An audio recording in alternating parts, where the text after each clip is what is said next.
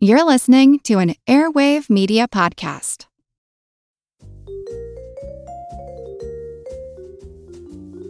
Do you love history but hate when it's stuffy and boring?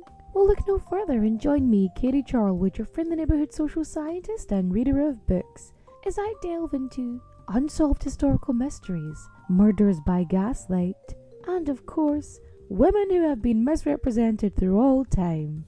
On Who Did What Now, the history podcast that's not your history class. Listen wherever you get your podcasts. On the morning of January 15th, 1947, a mother out for a 10 o'clock stroll with her three year old daughter on the streets of Los Angeles' Leimert Park neighborhood noticed something unusual. There was something lying in one of the developing community's vacant lots. At first, she thought it was a mannequin, but when she got closer, she realized that it was the corpse of a young woman cut in half at the torso. She rushed to the nearest house to call the police, and the investigation into what's still Los Angeles' oldest unsolved murder began. The victim's name was Elizabeth Short, but she would quickly be immortalized as the Black Dahlia.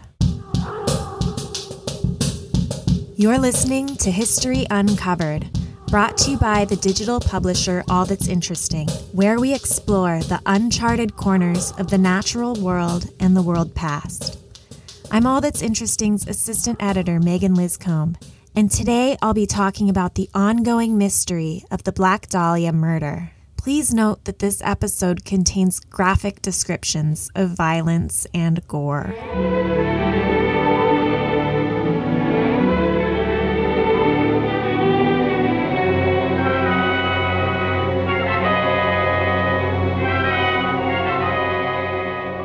Just after the body was found, investigators rushed to the scene to see the corpse cut in two at the waist, with Short's upper and lower halves placed about a foot apart.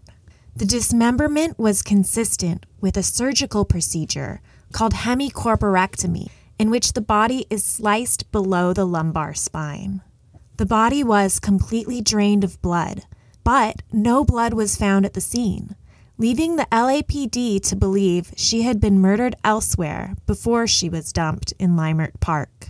They also determined that she had likely been dead for around 10 hours, putting her time of death somewhere in the late night hours of January 14th or in the early morning of the 15th. Her skin looked pasty white, and her body seemed to have been posed, arms bent at 90 degrees above her head and her legs spread apart. The killer had also slashed open her face from the corners of her mouth to her ears, giving the eerie impression of a Joker like smile. The killer removed her intestines and her uterus and carefully tucked them underneath her buttocks. Her body had been cleaned off with gasoline, and there were several cuts on her thighs and breasts where parts of her flesh had been removed.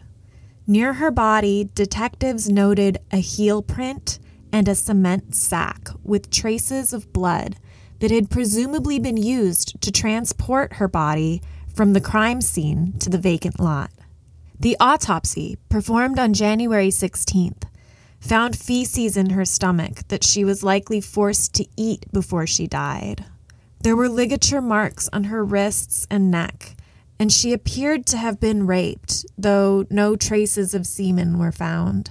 The autopsy also determined that she had died from a cerebral hemorrhage after being struck on her head.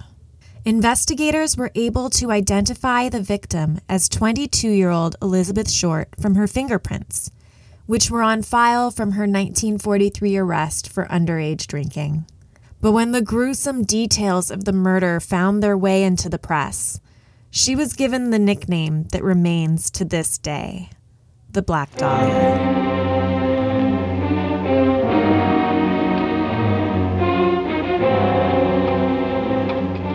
Before her body was found, Short was last seen on January 9th. A police bulletin seeking information on her whereabouts during her missing final week described her as very attractive, but with bad lower teeth and fingernails chewed to the quick. She was last seen wearing a mundane black tailored suit, which sensational newspaper accounts later transformed into a sheer blouse with a tight skirt. According to the headlines splashed across newspapers nationwide after her murder, the Black Dahlia was a real life femme fatale killed by a sex fiend in a date gone wrong. One report read This victim knew at least 50 men at the time of her death, and at least 25 men had been seen with her in the 60 days preceding her death. She was known as a teaser of men. They called her an adventuress who prowled Hollywood Boulevard.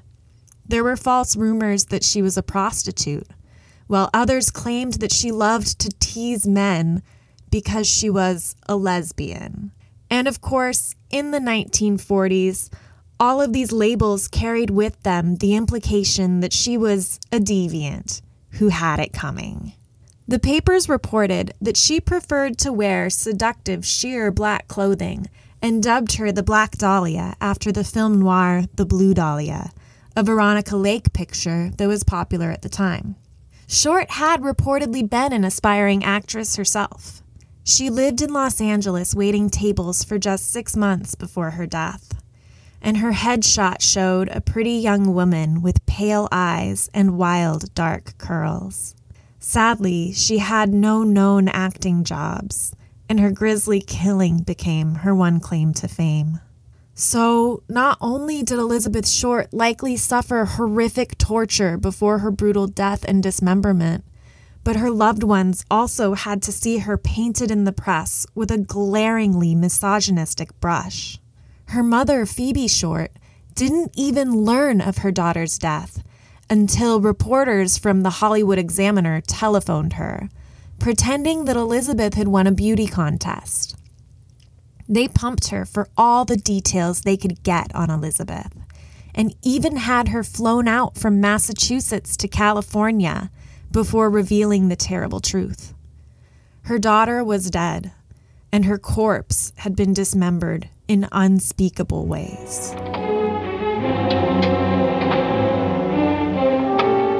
Though the press was quick to capitalize on their sensationalized version of Elizabeth Short's story, they also played a key role in the early investigation of her case. While the police scrambled to chase down leads, someone claiming to be the Black Dahlia's killer taunted the Los Angeles Examiner. It started with a phone call on January 21st. A man claiming to be the murderer called the Examiner's editor, James Richardson, to congratulate him on selling so many papers with the Black Dahlia on the front page. He said that he would turn himself in soon, but first he wanted to let the police hunt him a little longer. Then he said to, quote, expect some souvenirs of Beth Short in the mail. True to his word, a package turned up on the 24th.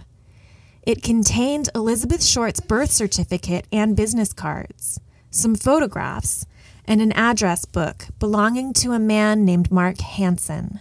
Like her body, all of these items had been wiped down with gasoline, leaving no fingerprints behind. Though a partial fingerprint was found on the envelope, it was damaged in transport and never analyzed. On January 26th, another letter arrived. This handwritten note read, Here it is. Turning in Wednesday, January 29th, 10 a.m. Had my fun at police. Black Dahlia Avenger. The letter included a location. Police waited at the appointed time and place, but the supposed killer never showed. On January 30th, he sent a note made of letters cut and pasted from magazines to the examiner that said, Have changed my mind. You would not give me a square deal. Dahlia killing was justified. Another paper, the Herald Express, also received cut and paste notes from someone claiming to be the killer. One of these read, I will give up on Dahlia killing if I get 10 years. Don't try to find me. Meanwhile, the LAPD had 750 investigators on the case and interviewed more than 150 men in connection with the Black Dahlia killing. Officers heard more than 60 confessions during this period, but none of them were considered legitimate. And as the weeks dragged on, the case went cold. There's no doubt in my mind that my father, Dr. George Hill Hodel, was in fact the killer. The truth is, he was a sadist and a misogynist of the highest order. Although Elizabeth Short's murder has never been officially solved, true crime fans and amateur sleuths have no shortage of theories, and a couple of them are quite convincing. First, we have retired LAPD detective Steve Hodel, who thinks his own father killed Elizabeth Short, and possibly many other women too. In 1999, Hodel was sorting through some of his deceased father's belongings when he came across two photographs of a woman who looked a lot like Elizabeth Short. Haunted by these images, he turned his investigative lens on his dad with unsettling results. He researched the case using newspaper archives from 1947 and even used a Freedom of Information Act request to obtain the FBI files on the Black Dahlia case. He also hired a handwriting analysis expert to compare his father's handwriting with the handwritten note that had been sent to the examiner. The expert found there was a strong possibility that his father had indeed written that note, but the results weren't totally conclusive. Still, Steve Hodel kept digging. Remember how Elizabeth Short's body had been dismembered in a way that was consistent with hemicorporectomy? That procedure was taught in medical schools in the 1930s, and his father, George Hodel, had been a physician who would have been trained in that surgery. Next, Hodel searched his father's archive at UCLA and found a receipt for a bag of concrete, the same size and brand found by Short's body, dated just a few days before the killing. In 2003, Hodel compiled his evidence into a book called Black Dahlia Avenger The True Story. And when Los Angeles Times columnist Steve Lopez fact checked the book, he uncovered another bombshell. Lopez requested the LAPD files on the case and found that George Hodel had actually been among their top six suspects in the weeks after the murder. The police had even gone so far as bugging his home in 1950, three years after the killing, in an attempt to gather evidence against him. Most of the audio was quite innocuous, but one chilling evening stood out. Around 8:30 one night, a woman could be heard screaming twice, but she made no other sounds before or after. Later on, Hodel made a phone call, during which he said, Supposin' I did kill the Black Dahlia. They couldn't prove it now. They can't talk to my secretary anymore because she's dead. Steve Hodel is now convinced that his father not only killed Elizabeth Short, but likely also murdered his secretary too. He's also gathered information on dozens of other murders from that time, which he believes his father may have been responsible for. Hodel's research has even garnered some attention from law enforcement. In 2001, Los Angeles County Assistant District Attorney Stephen Kay reviewed the file and said that if George Hodel was still alive, he would have enough to charge him with the murder.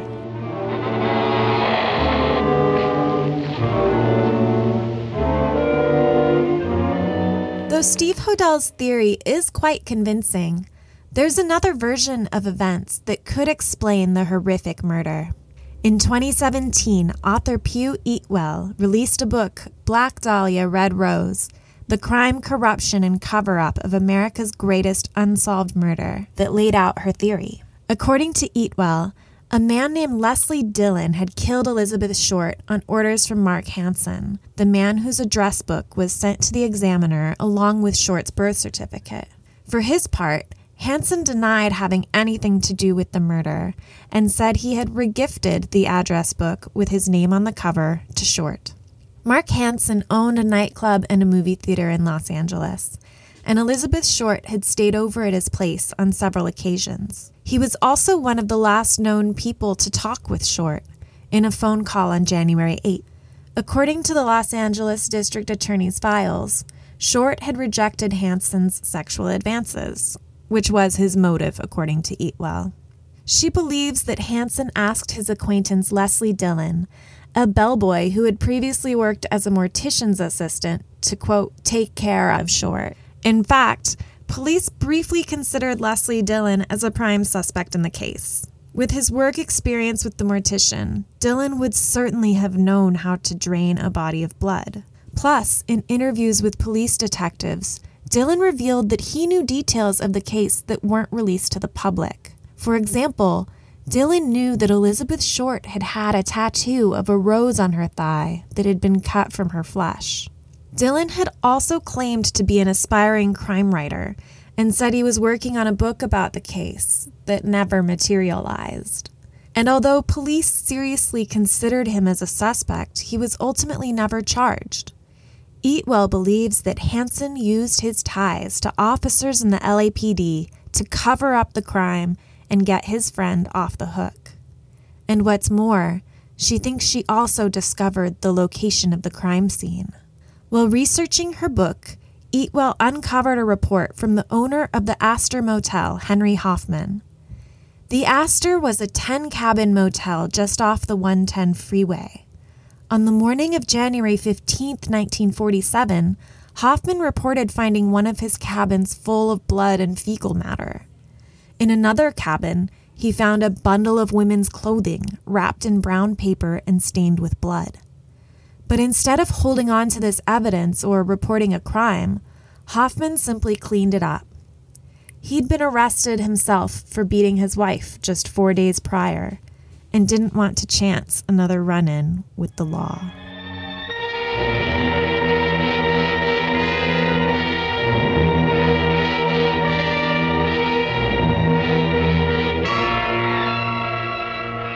Now, more than 70 years after Elizabeth Short was murdered, her case remains open. However, most of the original witnesses and investigators are dead.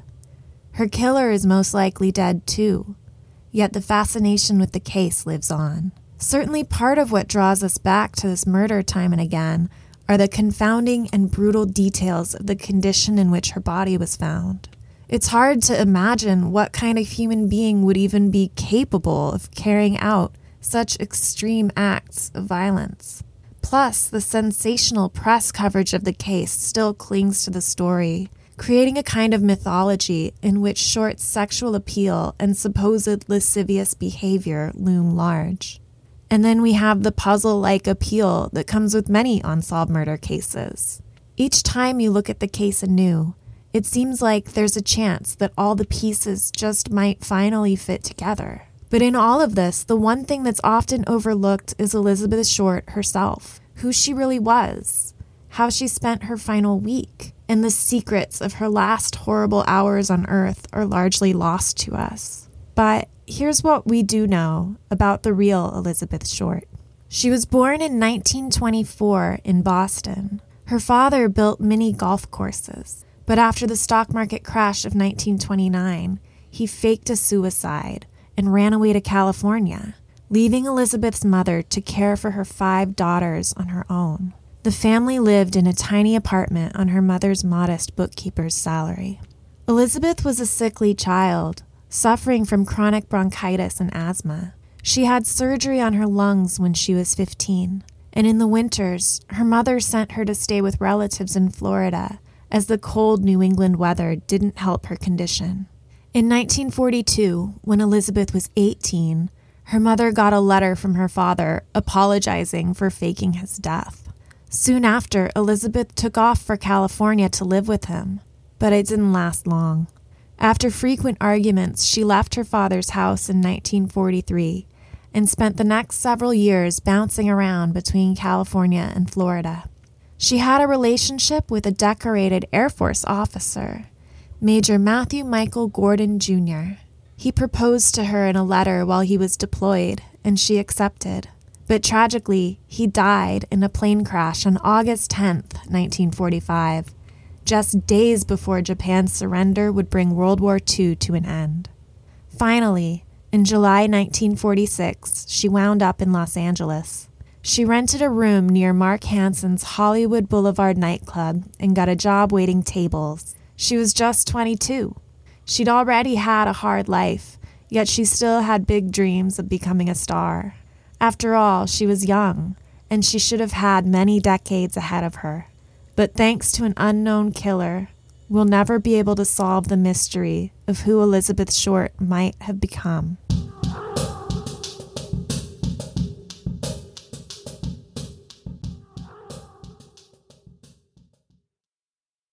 Thanks for listening to History Uncovered.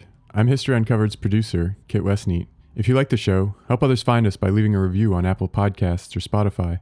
And be sure to follow the All That's Interesting and History Revealed pages on Facebook and Real History Uncovered on Instagram. Make sure you don't miss out on the new episodes and subscribe to the History Uncovered podcast. And keep up with our latest stories at allthat'sinteresting.com. If you have a question about the show or just want to say hi, feel free to call us at 929 526 3029 or email us at podcast at allthat'sinteresting.com. This podcast is part of the Airwave Media Podcast Network. Visit airwavemedia.com to listen and subscribe to their other fine shows like Legends of the Old West and Redacted History. Until next time, keep exploring. What's something you learned in history class that you feel like wasn't the whole truth? Better yet, what's something you didn't learn at all that was omitted completely? That's what I like to call redacted history. My name is Andre White, the host of the Redacted History Podcast, the place where history's forgotten events, heroes, and villains get their story told, one episode at a time. The Redacted History Podcast. Real history never dies. Stream the Redacted History Podcast on Apple Podcasts, Spotify, or wherever else you get your podcasts.